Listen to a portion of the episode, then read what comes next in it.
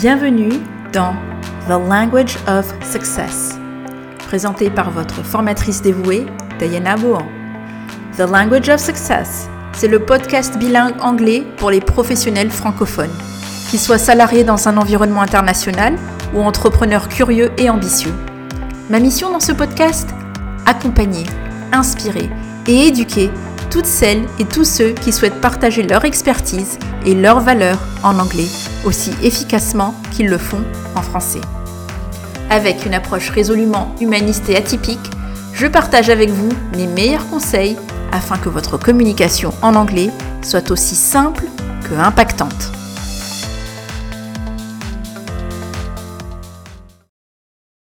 Chère auditrice, cher auditeur, Aujourd'hui, je t'invite à écouter la suite de mon entretien avec Fabien Snovart, que j'ai eu l'immense plaisir d'interviewer il y a quelques semaines de cela. Fabien est un entrepreneur francophone qui développe des applications, sites web et formations pour progresser en anglais, mais aussi dans l'apprentissage d'autres langues de façon autonome. Et son parcours d'entrepreneur et d'apprenant en anglais est vraiment inspirant. Lors du dernier épisode, nous avions parlé de la façon dont l'anglais avait été son sésame pour créer son entreprise, développer une mentalité de croissance, voyager et juste s'ouvrir à d'autres opportunités auxquelles il n'aurait pas eu accès sans la maîtrise de l'anglais. Si tu n'as pas encore eu l'occasion de l'écouter, je t'invite à écouter l'épisode numéro 25 avant de te plonger dans celui-ci. Si c'est déjà chose faite, alors ouvre grand les oreilles, parce que la suite de l'entretien reste remplie de pépites à retenir. C'est parti.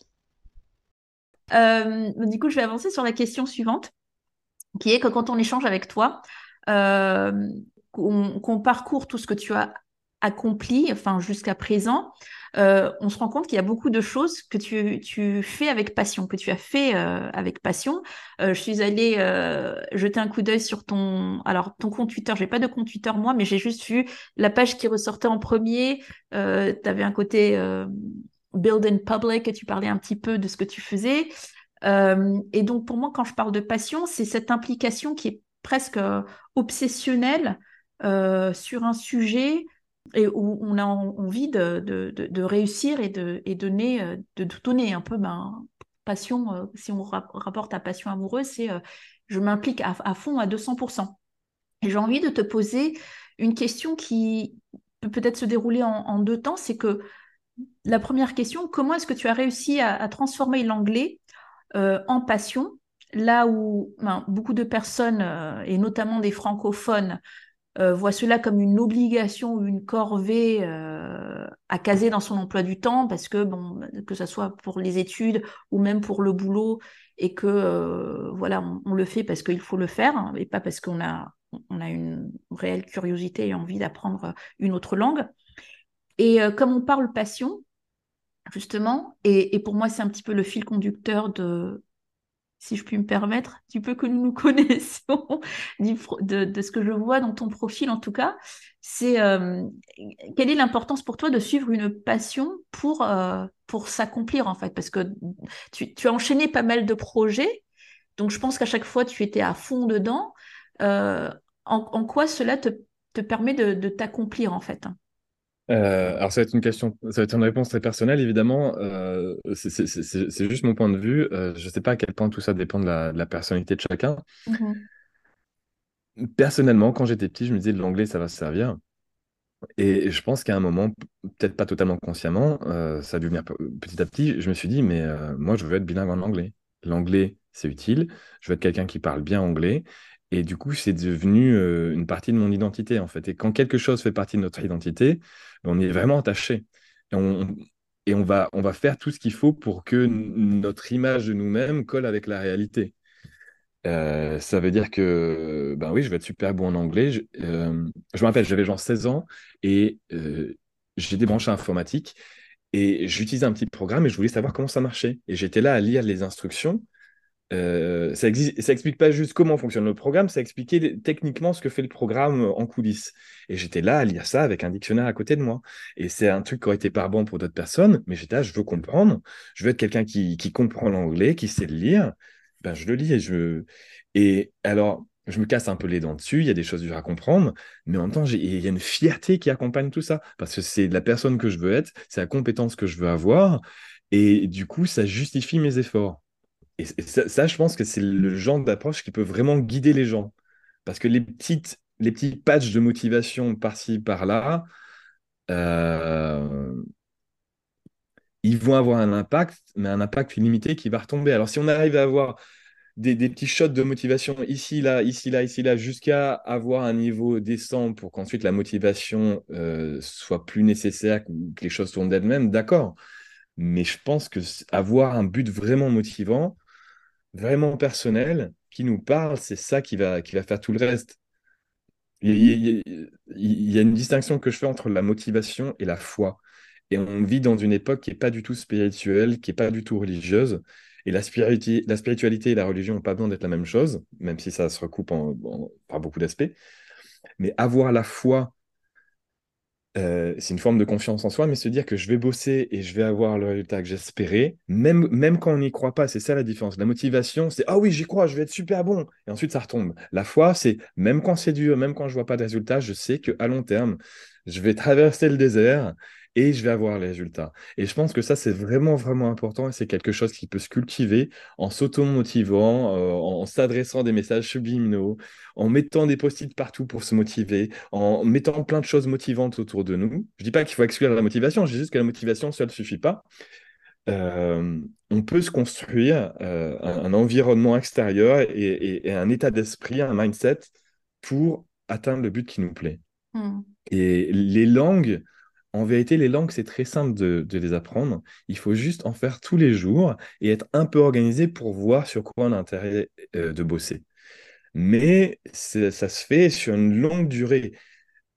Un enfant de 5 ans parle bien sa langue natale, il ne la parle pas non plus à un niveau de malade. Euh, le problème, c'est qu'en tant qu'adulte, parce qu'on pour des questions de motivation, pour des questions de temps, on voudrait apprendre en deux mois ce qui demande 5 à 10 ans à un enfant. Euh, alors que l'enfant, il bosse pas. Hein. On a tous des contraintes sur notre temps. Du coup, il s'agit d'être réaliste. Mais réaliste tout en étant optimiste. Il faut être réaliste par rapport au travail que ça implique et optimiste sur le fait qu'on va être capable d'atteindre ce but. Et, euh, tout simplement que c'est faisable. Que... Alors, il y a plein de manières de le recadrer. On peut se dire l'anglais, euh, on peut, être, on, peut être, on peut être attiré par les bonnes choses qui vont sortir de là. On peut se faire des défis. On peut se dire euh, le premier idiot venu peut apprendre l'anglais. Je suis pas plus bête que les autres et moi aussi je vais réussir à l'apprendre. Il y a plein de manières de recadrer ça. Trouver celle qui, qui, qui, vous plaît, qui colle à votre personnalité. Et euh, donc ça c'est par rapport à la. Alors je sais pas. Si... En revenons-en à la passion. Euh, bah, du coup, ça, en ça, ça peut être une passion ardente parce que si on se dit oui, moi je veux être quelqu'un qui est bilingue en anglais, ben, on va se donner les moyens pour. On va se donner les moyens pour, pour, pour, vivre à un niveau qui, qui, qui, correspond à nos attentes. Euh, l'anglais, pour moi, c'était une, passion par rapport à ça, par rapport à ce désir. C'était aussi une passion par rapport à tous les trucs cool que, que je faisais. Euh, on peut être un super gros glandeur et apprendre plein de langues. Parce qu'au final. Un gros, pardon, Glandeur, glandeur.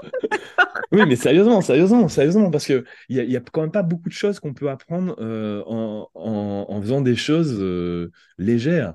On parlait des séries télé, mais honnêtement, écouter de la musique toute la journée, regarder des séries télé, euh, et il y a plein de choses qui vont rentrer. Il y a plein, plein, plein de choses qui vont rentrer. La génération actuelle parlera beaucoup mieux anglais que nous parce qu'ils grandissent avec euh, YouTube et TikTok, c'est-à-dire qu'ils sont toujours exposés à l'anglais. Alors il faut avoir ce désir. Hein. Si on se contente de rester dans une bulle francophone, forcément ça va rien nous apporter. Mm. Mais les...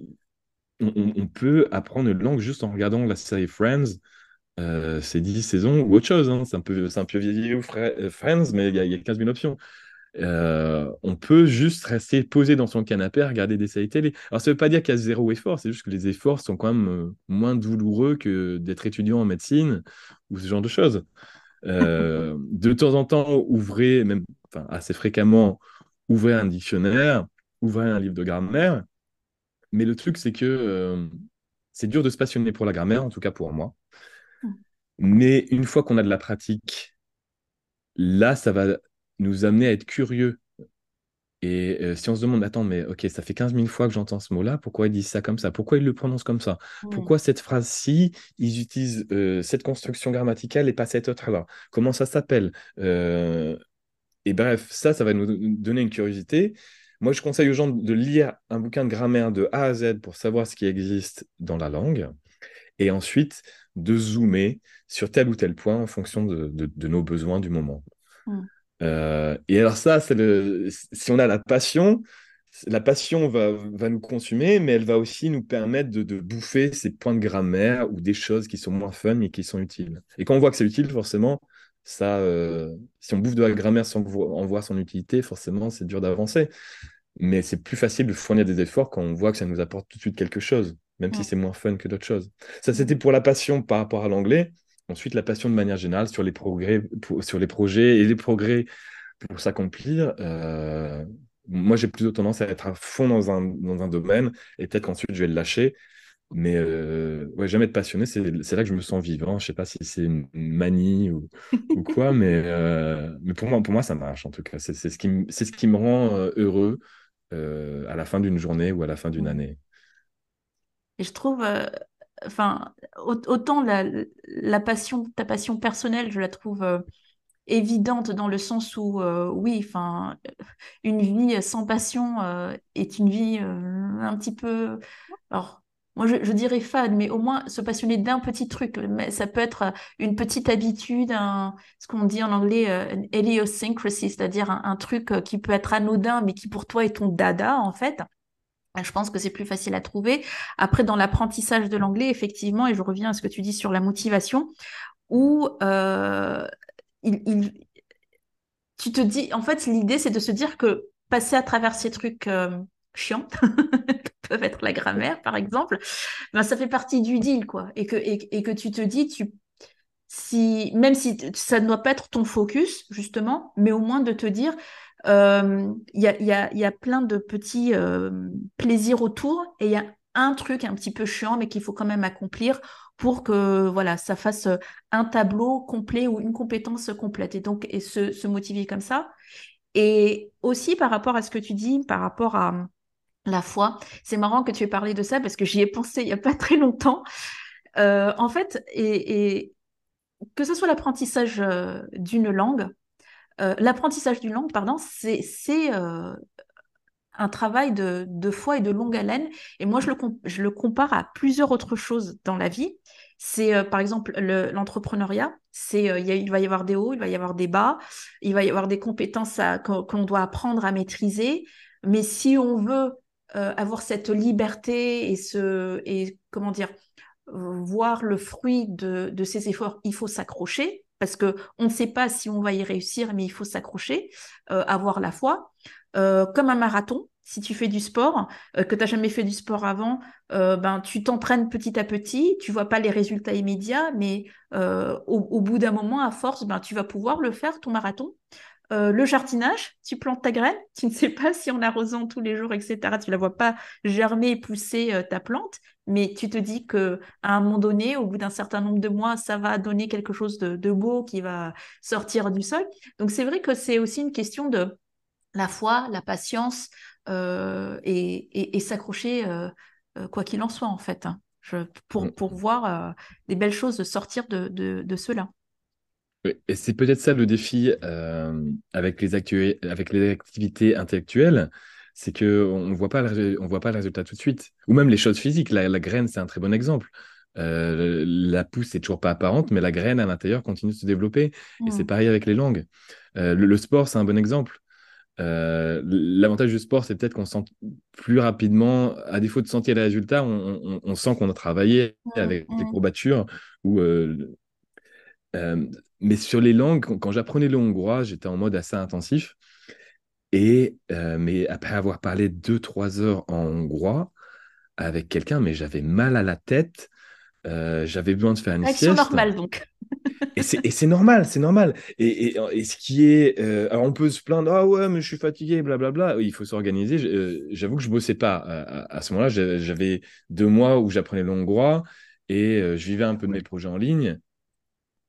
Comment dire on, peut voir ça de manière négative, négative pardon. oui, je suis fatigué, c'est pas chouette. On peut en être fier. C'est comme, le, comme une blessure de guerre ça montre qu'on a fourni les efforts et ça montre que, que l'évolution, les gains sont en train de se mettre en place. Et c'est euh, voilà, il faut être fier de ce qu'on a accompli. Mmh. Tout à fait.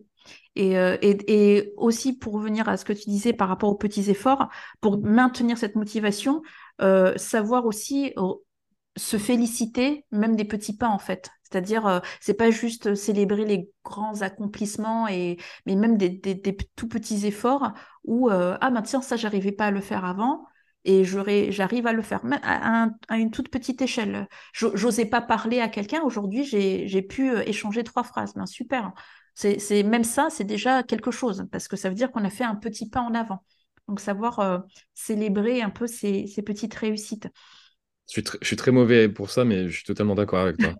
Euh, il, faut, il, faut, il faut savoir être euh, bon envers soi-même aussi. Pas, juste voir le, pas, juste voir le chemin restant, mais aussi ce qui a été accompli. Tout à fait, tout à fait. Et alors, du coup, je vais euh, changer de sujet parce que, enfin, pour avancer un petit peu dans l'entretien, mais ça, ça, reste en lien avec l'apprentissage des langues. qui dit apprentissage des, des langues dit forcément accent, parce que chaque langue euh, est porteuse d'un accent, d'un type de prononciation. Et euh, je pense que c'est particulièrement vrai, cette, euh, ce côté focus sur l'accent quand on apprend une langue à l'âge adulte. Tu parlais des enfants, quand on apprend une langue quand on est enfant, et on dit toujours c'est le meilleur moment pour apprendre parce qu'on absorbe comme une éponge et puis on arrive à avoir cette discrimination auditive. Quand on est adulte, on est tellement... on, a tellement notre propre langue en tête, euh, et surtout si on n'a pas appris une autre langue, que c'est difficile un petit peu de, s'approprier euh, un accent euh, qui diffère beaucoup de, celui de notre langue maternelle. un des hot topics donc dans l'apprentissage des langues, c'est la réduction de l'accent, c'est-à-dire qu'il y a l'accent dans la langue et beaucoup d'apprenants veulent réduire leur accent, voire adopter un accent euh, anglophone natif. Je sais que c'est un des sujets que tu parce que après toi tu as cette spécialité qui est euh, l'accent euh, enfin américain parce que tu es tu rentré dans l'anglais par ce biais-là. Quel est ton avis dessus sur le fait de vouloir à tout prix réduire son, son accent et comment justement on peut jouer avec la phonétique pour améliorer son, anglais si on veut euh, réduire son accent ou si on veut juste déjà commencer par euh, être euh, intelligible, parce que je, pense que ça va de pair, c'est-à-dire vouloir avoir un, accent mais américain ou, british, mais être incompréhensible, hmm, moi j'ai des réserves. Donc, quel est ton avis là-dessus? Alors, il y, a beaucoup de choses à dire là-dessus. Euh, déjà, en tant qu'adulte, euh, nos, cerveaux, ils sont optimisés en fait. Euh, on a l'impression qu'ils font pas toujours ce qu'on leur demande, mais nos cerveaux, ils, sont optimisés. On oublie ce qui sert à rien et on se concentre sur ce qui sert à quelque chose. Concrètement, par rapport à l'accent et à l'oral de manière générale, c'est-à-dire que nos, cerveaux ont été entraînés pendant ben, toute notre vie à discerner uniquement les sons de notre langue natale. Ça veut dire que euh, pour notre cerveau, ce qui a du sens, c'est les sons qu'on a eu l'habitude d'entendre, et tous les autres, c'est du bruit. Ça veut dire que quand on commence à écouter une nouvelle langue, ben, il va y avoir plein de sons qui ont du sens dans cette langue-là, mais qui n'ont pas de sens euh, en, en, français. Et notre cerveau va considérer que c'est juste du bruit, il ne va pas les reconnaître, parce que ça fait des années qui, les ignore. Et, alors, et alors, le travail sur l'accent, c'est d'abord entraîner nos oreilles, notre cerveau concrètement, à refaire la distinction entre deux, sons différents. Alors, euh, prenons un exemple tout bête. L'exemple le plus parlant, sans doute, c'est le TH et le son S, enfin les sons TH anglais et les sons S et Z, où euh, en français, en tant que francophone, quand on entend les TH, the ou the, on va avoir l'impression que c'est des S ou des Z et on va les assimiler, on ne fait pas la distinction entre les deux. une étude une étude qui, est bien parlante sur ce sujet, qui a été faite chez, chez des Japonais, c'est le problème pour un Japonais qui apprend l'anglais ou une autre langue, qu'en japonais, il n'y a pas de distinction entre R et L. Et l'étude a consisté à mettre euh, des gens dans un appareil pour faire un, scan, un IRM ou, quelque chose de similaire, pour voir ce qui, passe, ce qui se passe dans le cerveau d'un Japonais qui écoute euh, des mots avec des R ou des L euh, en anglais.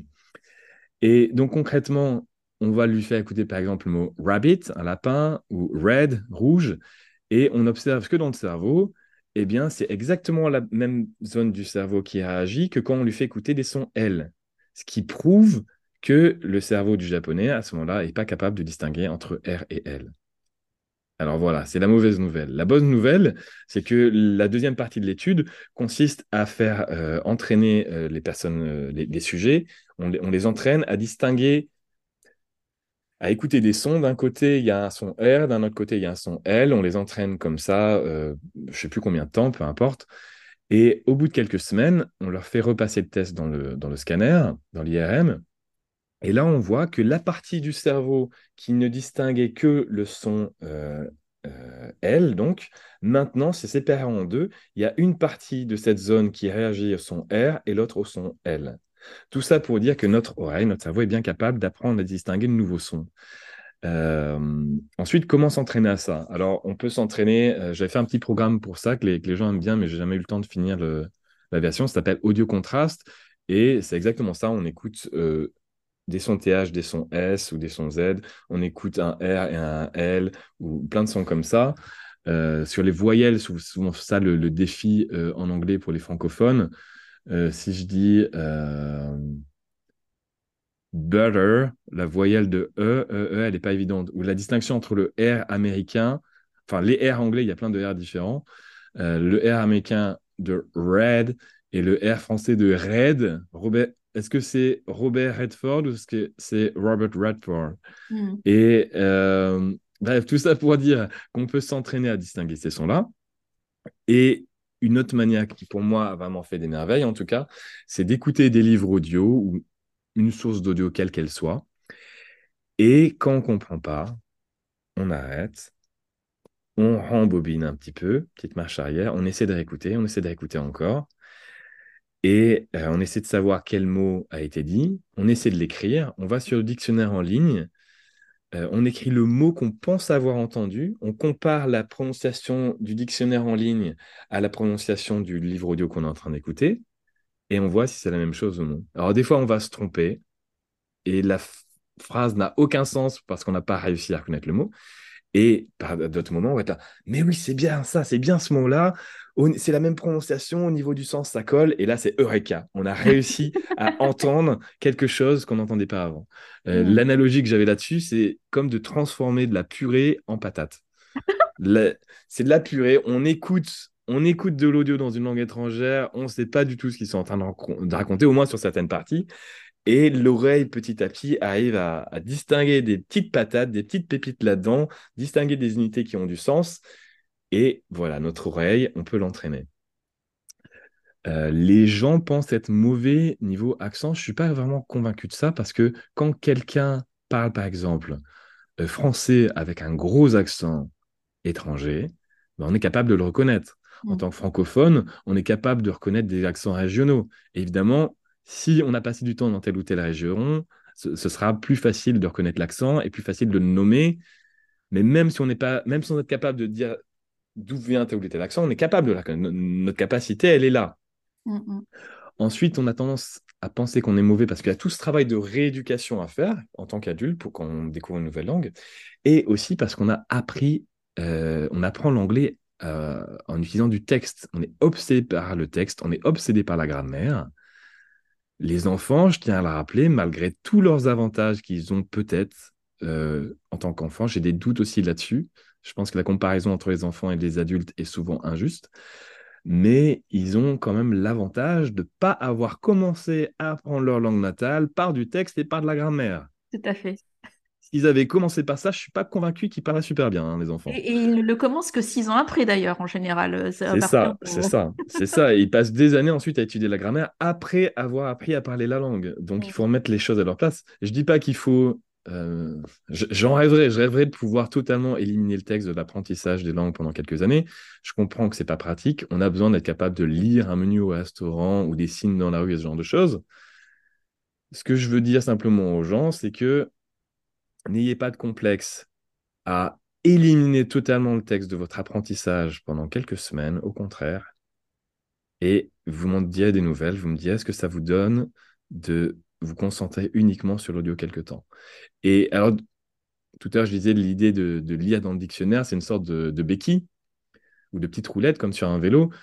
Écoutez beaucoup d'audio et savez-vous du dictionnaire, essayez de taper les mots pour voir si vous les comprenez. C'est un compromis, mais ça vous permet au moins de placer l'oral avant le texte, qui est la place juste de l'oral. On mmh. apprend d'abord à écouter, euh, ensuite à parler, ensuite à lire, ensuite à, à écrire. C'est ça l'ordre naturel quand on apprend une langue. Euh, en tant qu'adulte, on peut inverser certaines pièces ou certaines parties, certains petits bouts de ces pièces-là par rapport à, nos nécessités, mais ça a un coût. Donc voilà, si vous voulez un bon accent, mettez le texte de côté quelque temps. Euh, ensuite, par rapport à ce qui, tout ce qui est accent, réduction d'accent, euh, travail sur l'accent, acquérir un nouvel accent. j'ai passé pas mal de temps là-dessus. Euh, mon accent est loin d'être parfait. Hein. Les gens croiront jamais que, que, que, quand je parle anglais, que, je suis américain. Les gens distinguent en général que mon influence est américaine et pas britannique. Euh, les gens, euh, en général, ne savent pas que j'ai un accent français. Ils ne savent pas placer l'accent. Donc, c'est des bons signes, mais je ne suis pas non plus un expert niveau accent. Ce que je peux dire, par contre, c'est qu'on peut progresser en bossant là-dessus. Et on pourrait distinguer différents niveaux. J'ai cité au début que ma prononciation était totalement fausse. Donc, je disais great là où j'aurais dû dire great. Et plein d'erreurs comme ça. Euh, ça m'a demandé beaucoup d'efforts pour euh, défaire ces mauvaises habitudes. C'est beaucoup plus de travail de défaire une mauvaise habitude que d'acquérir une bonne habitude euh, dès le début. Mm. c'est comme ça. C'est comme ça. Donc, soyez aussi pas trop dur envers vous-même. Mais par contre, le travail paye par rapport à tout ça, il y, a tellement de choses à dire sur l'accent. Euh, bossez donc euh, avant tout avec de l'audio, faites travailler votre oreille, privilégiez les discussions aux échanges euh, par texte si possible.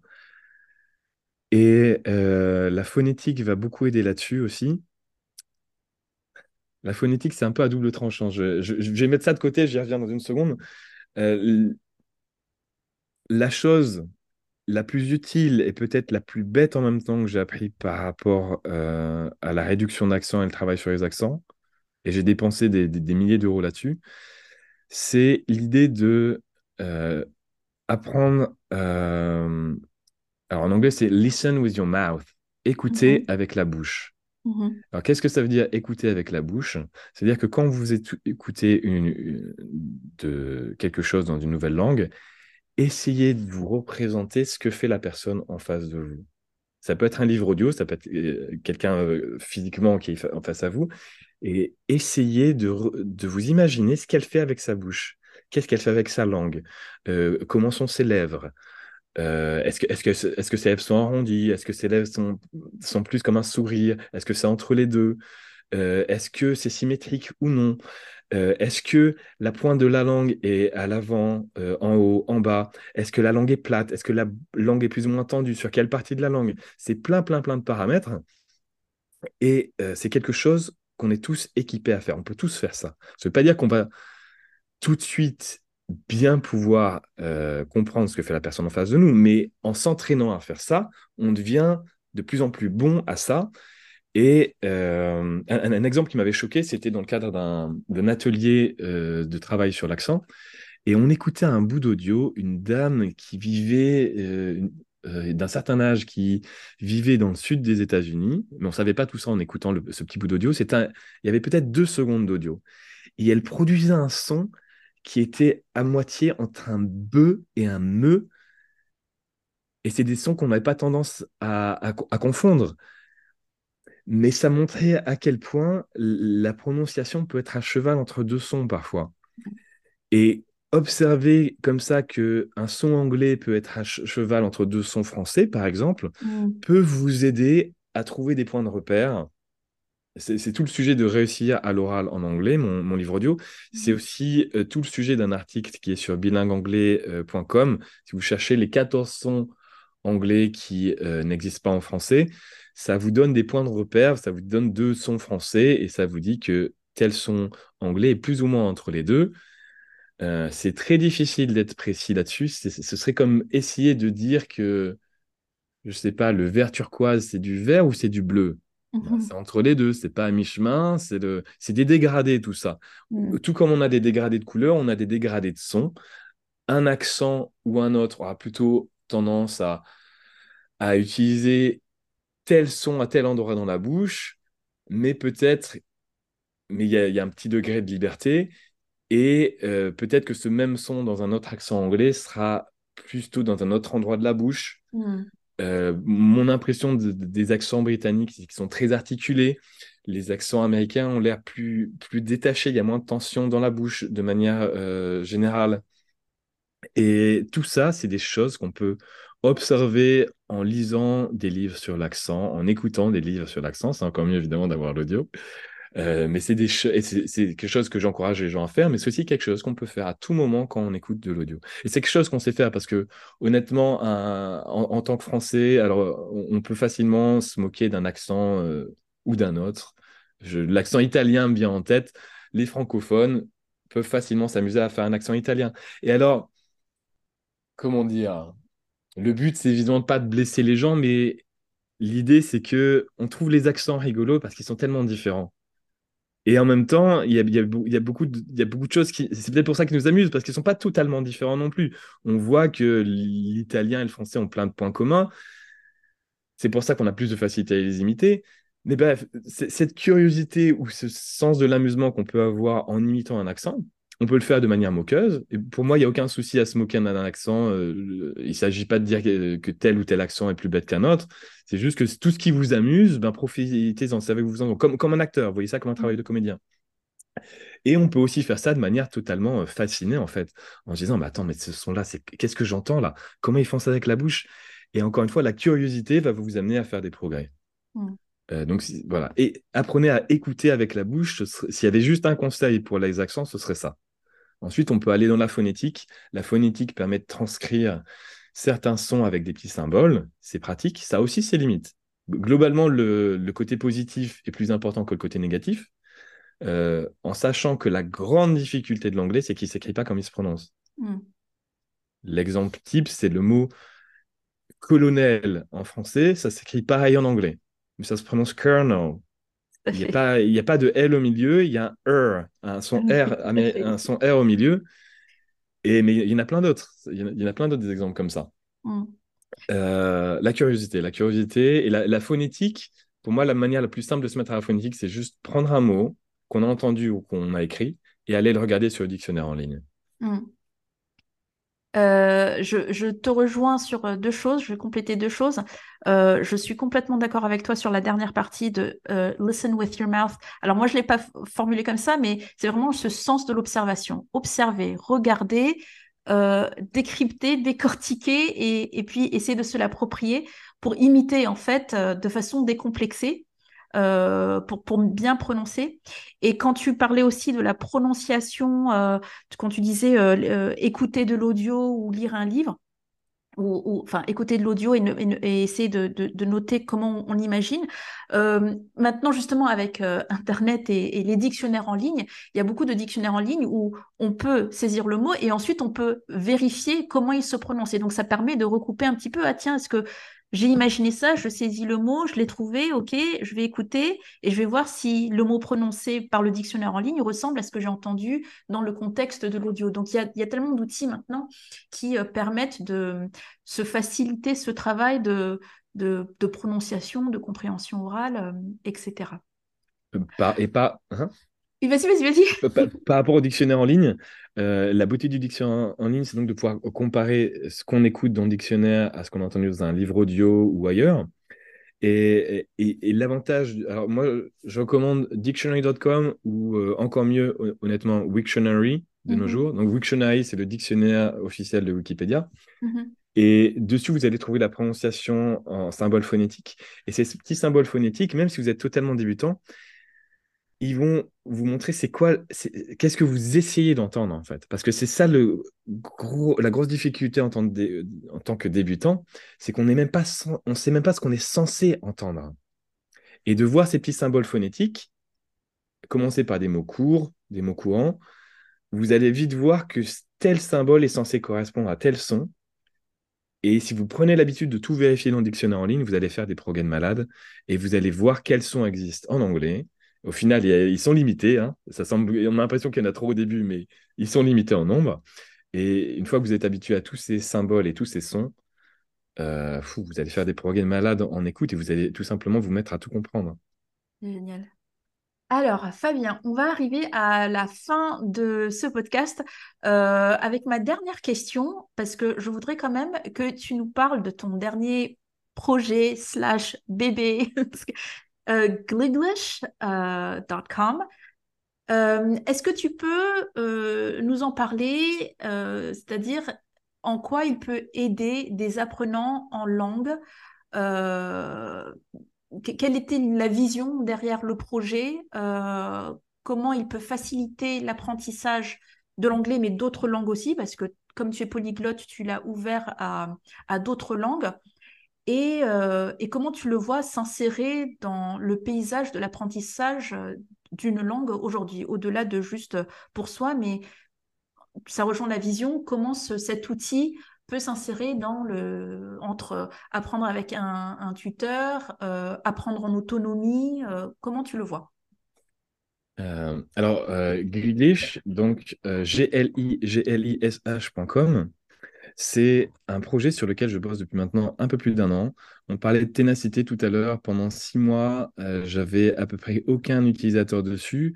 Et ensuite, euh, les gens se sont mis à faire des vidéos qui sont devenues virales sur le sujet. Et actuellement, je suis à 2,4 millions de pages vues euh, sur les 30 derniers jours.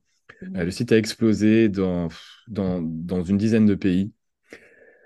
Euh, et alors, le principe de Glish, c'est quoi? C'est que l'intelligence artificielle fait des progrès de malade, et ce qui me semble évident, mais vraiment clairement évident, c'est que le progrès de l'apprentissage des langues, le futur de l'apprentissage des langues, c'est d'avoir un prof d'anglais ou un prof de langue dans sa poche avec lequel on peut discuter à tout moment pour s'entraîner à parler anglais ou une autre langue, pour s'entraîner euh, sur des situations bien précises, pour pouvoir parler avec un prof qui répond à toutes nos questions.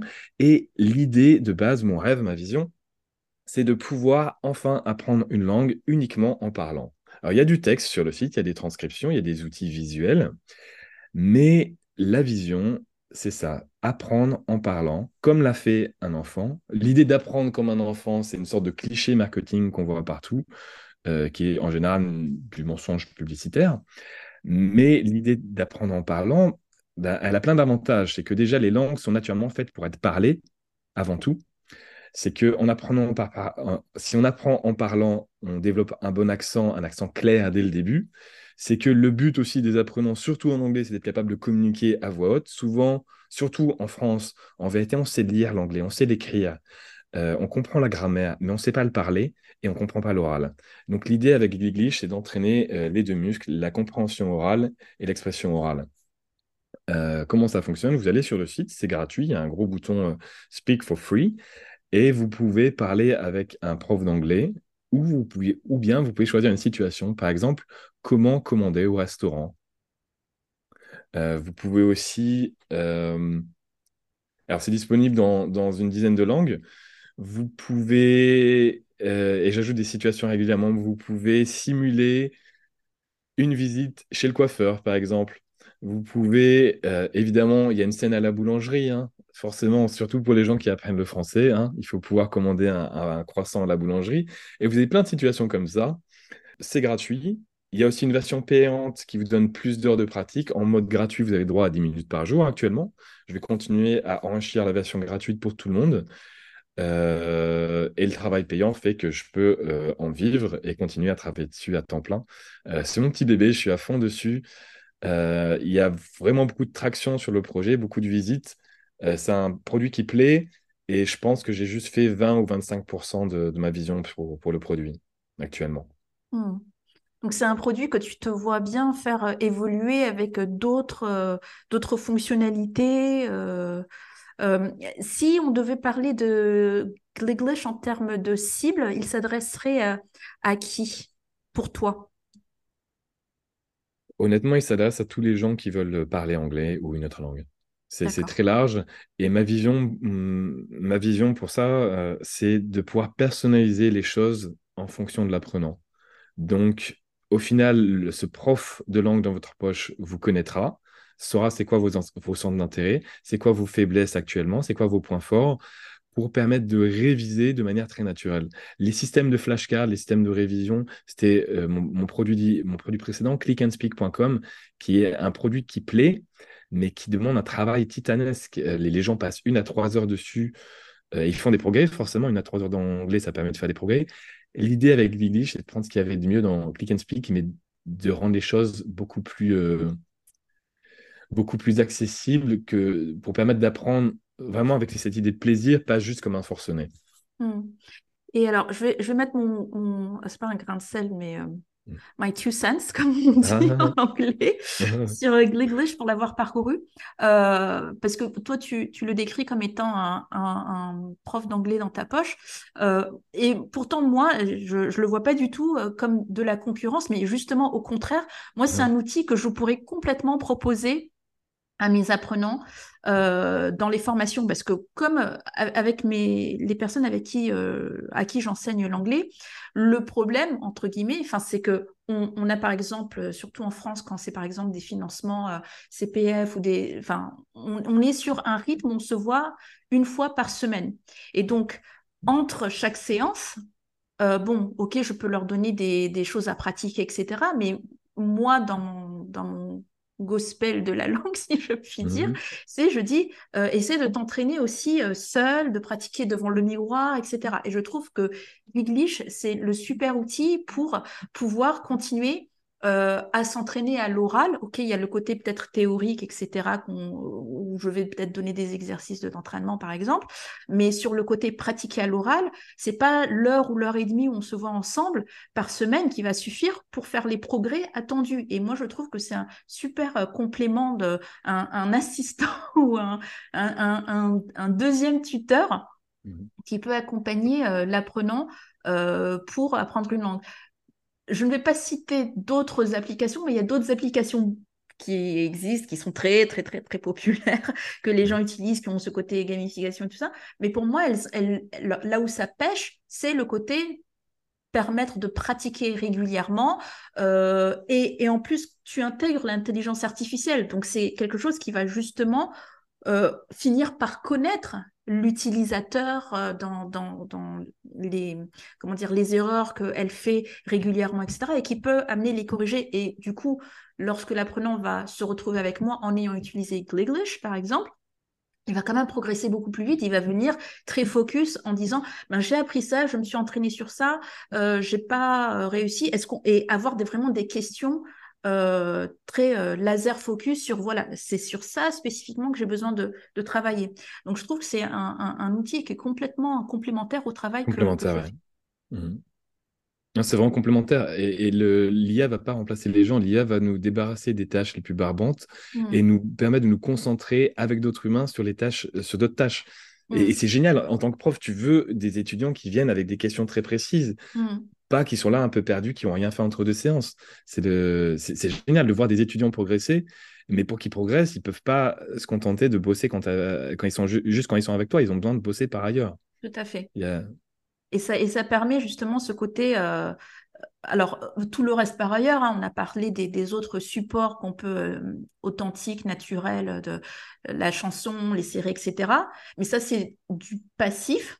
Et lorsqu'on veut être dans la production, euh, ben, enfin pouvoir parler aussi, et pas juste se parler dans le miroir comme je l'ai souvent recommandé pour un peu se détendre, etc. Mais juste commencer à pratiquer, avoir un partenaire de pratique en fait. Je trouve que c'est euh, un, super outil pour ça. Donc euh, je moi, j'ai bien confiance qu'il va bien, bien pouvoir se développer et, être complètement pertinent dans, dans, la vie d'une personne qui souhaite progresser en anglais complètement. Voilà. Fabien, on arrive à la fin de notre temps de podcast. Je te remercie infiniment d'avoir eu cet échange avec toi. J'ai appris plein de choses, j'ai pensé à plein de choses avec grâce à toi. Donc, merci beaucoup. Euh, comme le format était assez long, euh, il va euh, être très probablement être découpé en deux épisodes. Donc, chère auditrice, cher auditeur, je t'invite à t'abonner et à bien suivre le podcast pour ne pas manquer une miette de tous les petits golden nuggets, comme on dit en anglais, toutes les pépites que Fabien aura lâchées lors de cet entretien. Et je vous retrouve très prochainement pour un nouvel épisode de The Language of Success. Merci infiniment Fabien et je Merci, te dis à très bientôt. Gliglish.com, toutes les informations par rapport à ce que fait Fabien sont, euh, vous pouvez les retrouver dans les descriptions, dans les show notes de l'épisode. Donc ne manquez pas d'y jeter un coup d'œil. Merci beaucoup et à très bientôt. Au revoir. Vous venez d'écouter The Language of Success, présenté par votre formatrice dévouée Tayena Bouan. C'était le dernier épisode de l'année et j'espère qu'il t'aura inspiré pour emmener ton niveau d'anglais un cran au-dessus. On se retrouve en 2024 pour de nouveaux épisodes. Il y aura du beau, du bon, de l'utile pour ton anglais et ta vie professionnelle et personnelle. D'ici là, je te souhaite une belle fin d'année 2023. Vous venez d'écouter The Language of Success présenté par votre formatrice indépendante dévouée en anglais, Tayana. Si le contenu de ce podcast vous a plu, le meilleur moyen d'apporter votre soutien au travail réalisé est de vous y abonner sur votre plateforme d'écoute préférée. Vous pouvez aussi montrer votre appréciation en laissant 5 étoiles sur votre plateforme d'écoute si elle le permet. On se retrouve dans deux semaines D'ici là, à toi qui m'écoutes attentivement, sache que tu as tout mon soutien pour ta réussite en anglais.